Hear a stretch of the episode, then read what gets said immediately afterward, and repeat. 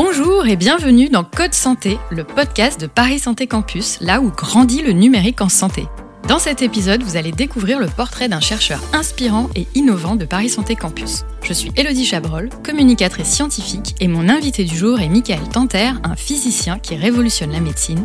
Il est directeur de recherche à l'INSERM et directeur de l'Institut de physique pour la médecine à Paris. Nous discuterons de son parcours de physicien, tourné vers la santé, de ses recherches sur l'imagerie médicale par ultrason et des moments déterminants dans sa carrière de chercheur. Il nous parlera également de sa toute fraîche installation à Paris Santé Campus, où nous enregistrons cet épisode. Nous sommes dans le laboratoire de Michael Tanter, où les doctorants et postdoctorants s'affairent entre installation des machines et du laboratoire et expérience scientifique. Bonjour Michael. Bonjour Elodie. Vous avez une formation de physicien. Ouais, ouais. Comment est-ce que vous en êtes venu à l'imagerie médicale? Quel est votre parcours? En fait, j'étais hyper intéressé par la médecine. Euh, J'aurais bien aimé faire médecine d'ailleurs au Ouais. début. Puis tout le monde me disait Ah non, tu dois aller faire euh, des études de, de maths et de physique. Tu, tu marches bien en maths et physique. Et donc, moi, j'ai écouté. euh, J'étais jeune, alors j'ai écouté tout le monde. Et, et donc, je suis parti faire une, des études d'ingénieur.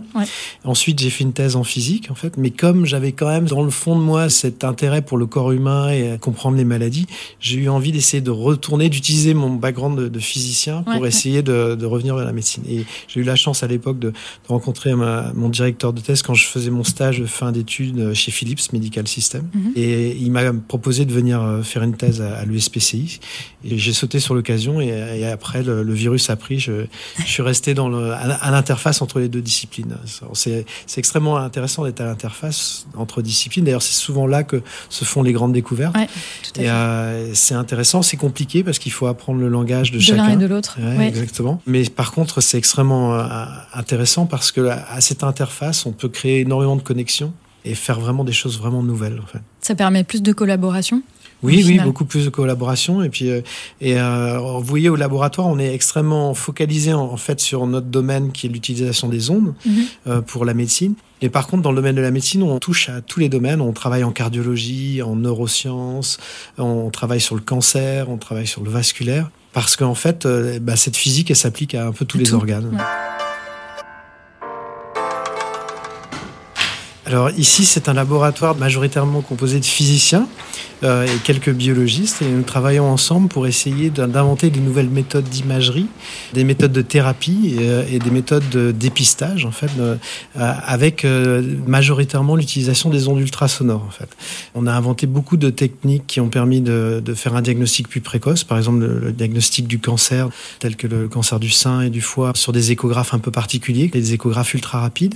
On a trouvé des moyens aussi d'aller faire de la thérapie, notamment thérapie du cerveau ou thérapie des valves cardiaques avec des ondes ultrasonores focalisées, un petit peu comme vous savez si vous avez lu la- la- l'affaire Tournesol, ces énormes systèmes qui focalisent les ondes. Eh bien, c'est à peu près le même type de recherche. On a trouvé des moyens d'envoyer des ondes ultrasonores très précises dans le cerveau pour aller détruire de toutes petites zones du cerveau sans, sans opération. Et puis plus récemment, on a trouvé des, des moyens d'aller ramollir les valves cardiaques quand elles sont calcifiées euh, pour essayer de, de- de traiter le- les pathologies des valves cardiaques sans être obligé d'anesthésier le patient et de, de faire des opérations lourdes. Donc c'est totalement non invasif. Et puis on a un troisième pan de notre recherche qui est d'inventer des petits capteurs à ultrasons qui sont, j'appelle ça des capteurs intelligents parce qu'ils vont aller chercher le paramètre important pour faire le diagnostic précoce d'une maladie. Et on a notamment récemment inventé un, un petit capteur pour le- la cardiologie Ouais. qui permet de mesurer la rigidité du cœur et l'orientation des fibres cardiaques au cours du, de- du cycle cardiaque et, et de faire un meilleur diagnostic de certaines pathologies, euh, comme on espère dans, dans l'avenir l'amylose cardiaque, qui est, qui est une pathologie qui affecte le cœur, qui est un peu le Alzheimer du cœur. Donc vous voyez trois types d'appareils, des Mhm. appareils d'imagerie, des capteurs pour la e-santé, et puis des systèmes de thérapie ultrasonore euh, qui remplacent un peu la chirurgie. en fait. Et ces ultrasons, c'est nouveau? On les utilisait pas avant euh, dans... Alors Dans les ultrasons, c'est pas, pas nouveau. D'ailleurs, c'est Cocorico. c'est- c'est- les ultrasons, ils ont été inventés en France. Ouais. Euh, pour, euh, vous vous rappelez, de, il y a un peu plus d'un siècle, en fait, à l'ESPCI, l'école de supérieure Ouais. de physique chimie de Paris, dont, dont notre laboratoire dépend. Pierre et Marie Curie, en fait, ont découvert le radium, Mhm. qui a un peu révolutionné la médecine avec la radiothérapie. Mais en même temps qu'ils faisaient cette euh, invention, ben, pour pouvoir faire cette invention, ils avaient besoin de mesurer des courants très faibles. Et Pierre Curie a trouvé un moyen pour mesurer ces courants très faibles. C'était des matériaux piézoélectriques. Il a inventé la théorie de la piézoélectricité qui permettait en fait de comprendre comment, avec du courant, on pouvait émettre des ondes ultrasonores. Dix ans plus tard, Paul Langevin, qui était directeur de, à nouveau de l'école ESPCI, a utilisé la théorie de la piézoélectricité pour faire la première expérimentation de sonar. Donc il émettait une onde ultrasonore dans, dans une cuve d'eau, il enregistrait l'écho qui revenait en arrière et il avait trouvé un moyen comme ça d'imager ben, dans le futur des bancs de poissons, des, des sous-marins. Et puis 30 à 40 ans plus tard, euh, des chercheurs là américains et anglais ont trouvé un moyen d'inventer le sonar du corps humain. Donc c'était à peu près la même chose. Mais vous voyez que les ultrasons sont vraiment nés en France à la suite des travaux de Pierre Curie et de Paul Langevin il y a très très longtemps. Et les vôtres, du coup, qu'est-ce qu'ils ont ah. d'innovant par rapport à ces ultrasons Alors bien sûr, après il y a eu beaucoup d'ultrasons en médecine. Aujourd'hui, l'échographie, vous savez, c'est la, modalité, la, quasiment la modalité la plus utilisée, qui a le plus grand nombre d'examens avec mhm. la radiographie de base. En fait. Mhm. Et l'échographie est extrêmement utilisée pour euh, à la fois le, diagnostic du cancer, mais, mais aussi pour l'imagerie des flux sanguins, l'imagerie cardiaque, l'imagerie des, des, veines dans les jambes, par exemple. Et, euh, mais on l'utilise avec des échographes qui sont capables d'aller à peu près à 50 images par seconde. Et une des inventions qu'on a faites il y a une vingtaine d'années avec euh, mon collègue Mathias Fink à l'époque, c'était d'essayer de, faire de l'imagerie à cadence ultra rapide. Donc on mmh. changeait la façon d'émettre avec ces échographes et on pouvait aller à 10 000 images par seconde du, du corps très, humain. Très rapide. Très très rapide. Ouais. Et donc quand on est capable de voir à l'échelle extrêmement rapide, cette échelle de la milliseconde, 1000 images par seconde, et eh ben on voit finalement le corps au ralenti et le fait de voir le corps au ralenti fait qu'on a accès à énormément de paramètres qu'on n'a pas sur un échographe classique. Un des premiers paramètres qu'on peut mesurer, c'est voir les vibrations qu'on a dans le corps humain. Mhm. On en a plein en permanence. Là, quand je suis en train de vous parler, je crée des vibrations dans les cordes vocales qui envoient des vibrations un peu partout dans mon corps. Mon cœur, c'est un vibrateur hein, qui, à chaque euh, cycle cardiaque, il crée des vibrations le long des artères. Mhm. Et puis, on, on, avait trouvé un moyen, avec un échographe, d'aller créer à distance une petite secousse sismique, une micro-secousse sismique qu'on appelle une micro-palpation à distance. Mhm. Et en fait, ça crée une petite onde, une onde mécanique. Et et l'échographe ultra rapide était capable de voir cette onde. Et cette onde, était intéressante parce que sa vitesse dépendait directement de la dureté. Donc, euh, en palpant à distance le corps humain, on était capable de voir la propagation des, ondes mécaniques dans le corps et faire une belle carte de la rigidité des tissus. Et la rigidité, c'est le premier paramètre de la médecine, c'est le paramètre le plus important, puisque depuis la nuit des temps, les médecins essayent de le mesurer en faisant l'acte de palpation. En fait, quand ils palpent un sein ou palpent un foie pour essayer de sentir la, rigidité, euh, et ben c'est exactement ce qu'ils essaient de faire. Ils essaient de mesurer la rigidité, mais là, on le faisait avec un avec une méthode beaucoup plus scientifique et, et de vraies cartes quantitatives de la rigidité. Donc ça, c'est un des une des inventions qu'on a mis au point au laboratoire et qui qui a changé un peu la façon de faire de l'échographie. Et puis récemment, il y a dans les dix dernières années, on a trouvé un moyen, grâce à ces échographes ultra rapides à nouveau, on a trouvé un moyen de voir le flux sanguin dans le corps humain, tout comme le faisaient les échographes standards avec le mode qu'on appelle le mode Doppler. Euh, et ben on a trouvé un moyen de faire de l'ultraphase Doppler. Et ce mode, en fait, il est 50 fois à 100 fois plus sensible que ce que vous voyez avec un échographe normal, classique. Et donc, on peut commencer à voir des flux sanguins dans les petits vaisseaux. Et euh, ça nous a permis de beaucoup mieux voir les flux sanguins dans les, dans les tumeurs et, et, aussi dans, dans, le cerveau, par exemple. En fait. Vous êtes cofondateur de plusieurs entreprises. Euh, pour vous, est-ce que c'est vraiment important que la recherche sorte des laboratoires académiques hein, et que les entreprises collaborent avec, euh, avec l'académie et avec les chercheurs pour créer peut-être de nouveaux instruments? Je pense qu'il faut un peu des deux. Il faut, mm. c'est très important qu'on fasse de la recherche fondamentale parce que il y a des moments où on peut pas euh, anticiper ce qu'on va trouver en fait. Et donc, euh, c'est très important qu'on ait de la, recherche fondamentale. Et la recherche appliquée, elle est aussi importante parce que à partir du moment où on invente des nouveaux concepts, des nouvelles technologies, il faut pas se contenter de, de, de, montrer que ça pourrait marcher. Il faut essayer d'aller jusqu'au bout de, de, cette recherche. Et euh, nous, on s'est toujours forcé le laboratoire, une fois qu'on avait inventé un concept, d'essayer de le pousser jusqu'à l'expérimentation clinique et euh, pour, pour montrer que ça avait un sens et que c'était vraiment intéressant pour la médecine. Et puis, beaucoup de chercheurs de mon laboratoire font partie de l'INSERM.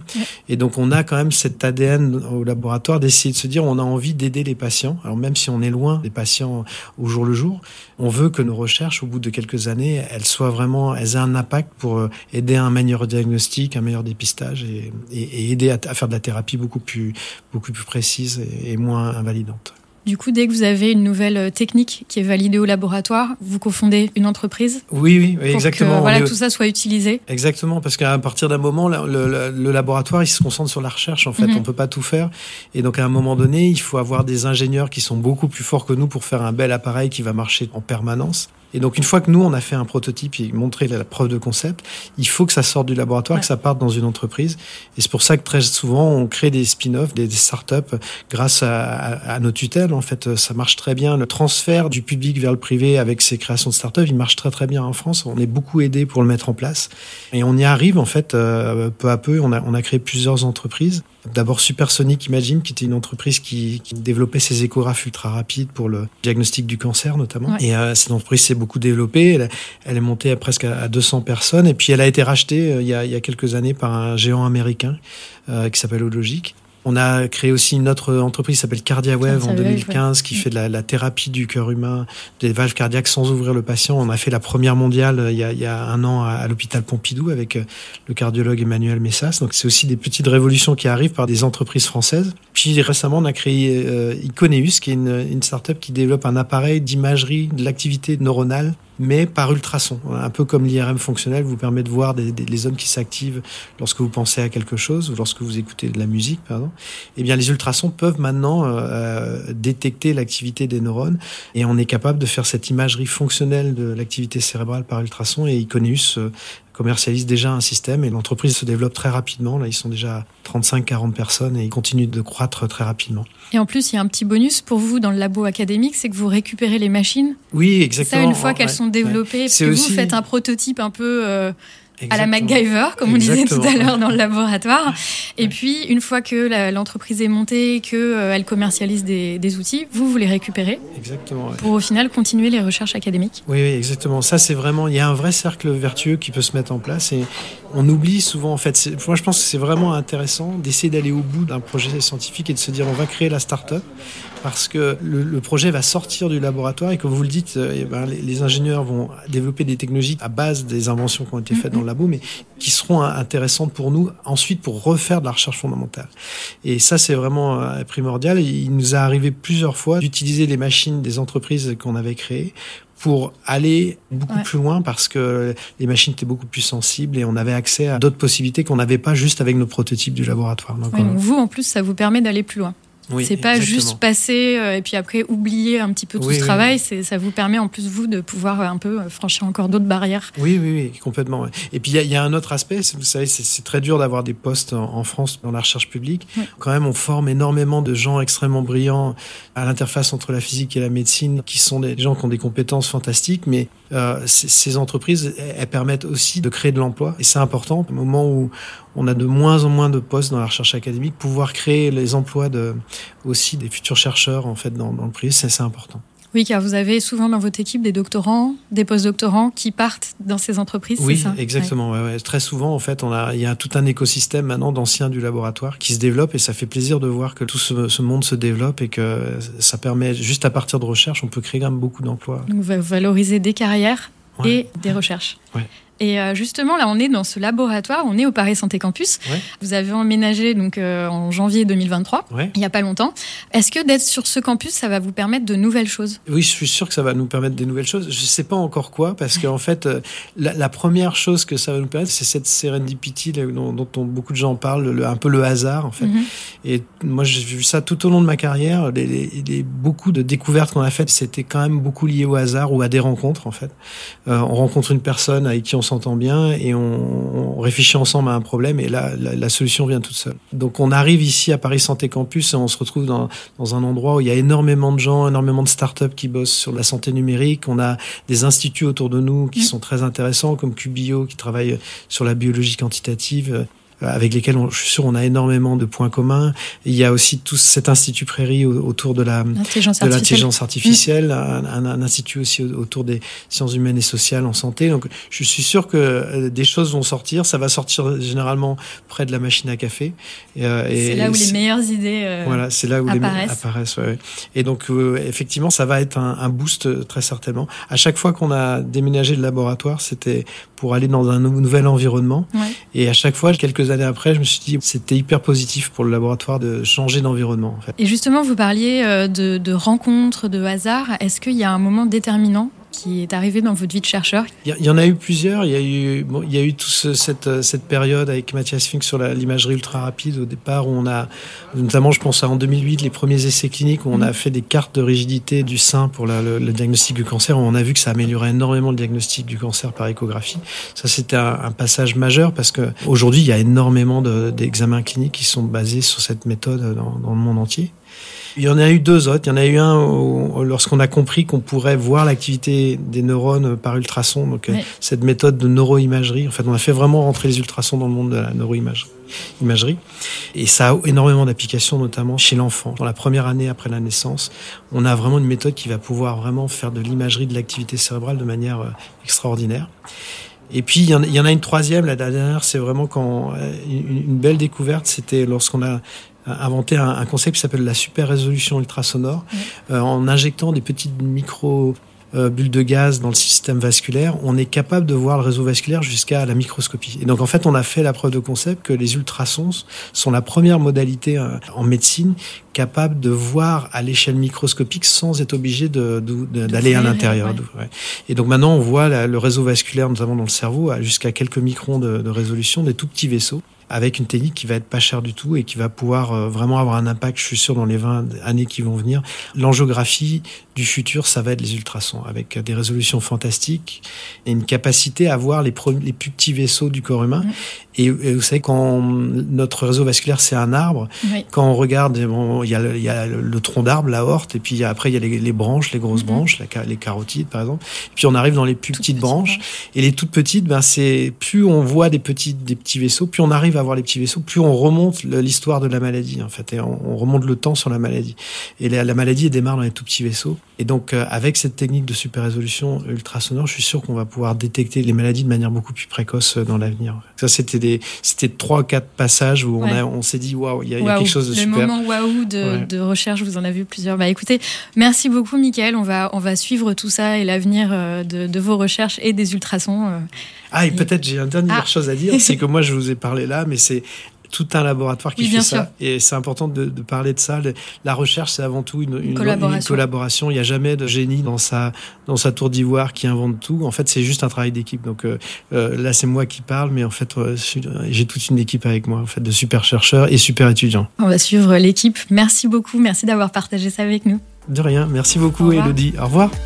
Vous venez d'écouter Code Santé, le podcast de Paris Santé Campus, là où grandit le numérique en santé. Pour en savoir plus sur les activités du campus ou sur ses membres, rendez-vous sur parissantécampus.fr ou sur les réseaux sociaux. À bientôt!